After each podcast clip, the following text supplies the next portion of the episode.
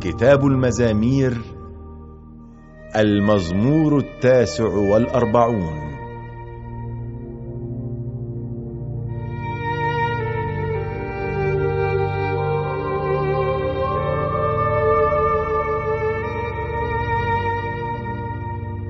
اسمعوا هذا يا كل الشعوب.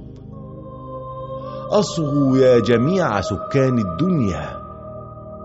عظماء وادنياء أغنياء وفقراء على السواء. فمي ينطق حكمة وقلبي يهمس فهما. أصغي بأذني إلى مثل وعلى عزف العود أشرح لغزي.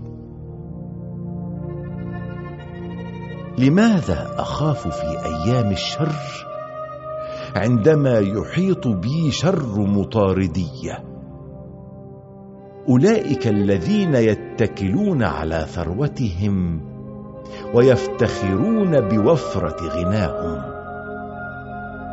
لا يقدر أحد أن يفدي أخاه ولا أن يقدم لله فدية عنه لأن فداء النفس باهظ الثمن.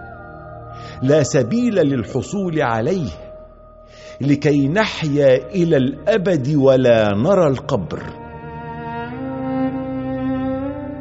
فكلنا نرى أن الحكماء يموتون والجهلاء والأغنياء يهلكون ويتركون ثروتهم لغيرهم مع أنهم أطلقوا أسماءهم على أراضيهم فالآن القبر هو دارهم إلى الأبد ومسكنهم من جيل إلى جيل.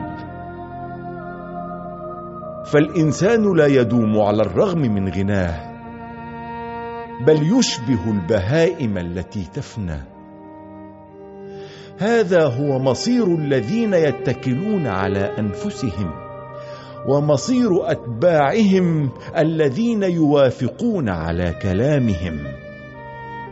هم كالغنم والموت كالراعي يسوقهم إلى القبر.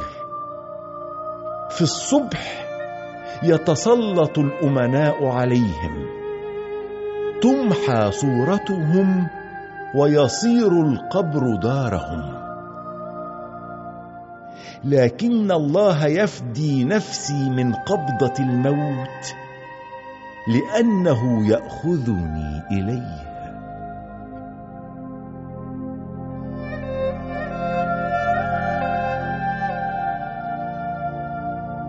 لا تخف إذا اغتنى إنسان وزاد الجاه في داره لأنه عندما يموت لا يأخذ شيئا معه ولا يرافقه الجاه.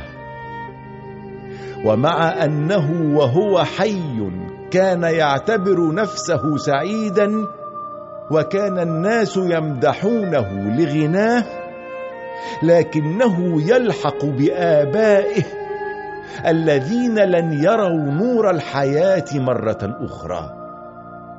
لأن الإنسان الغني الذي لا يفهم يشبه البهائم التي تفنى.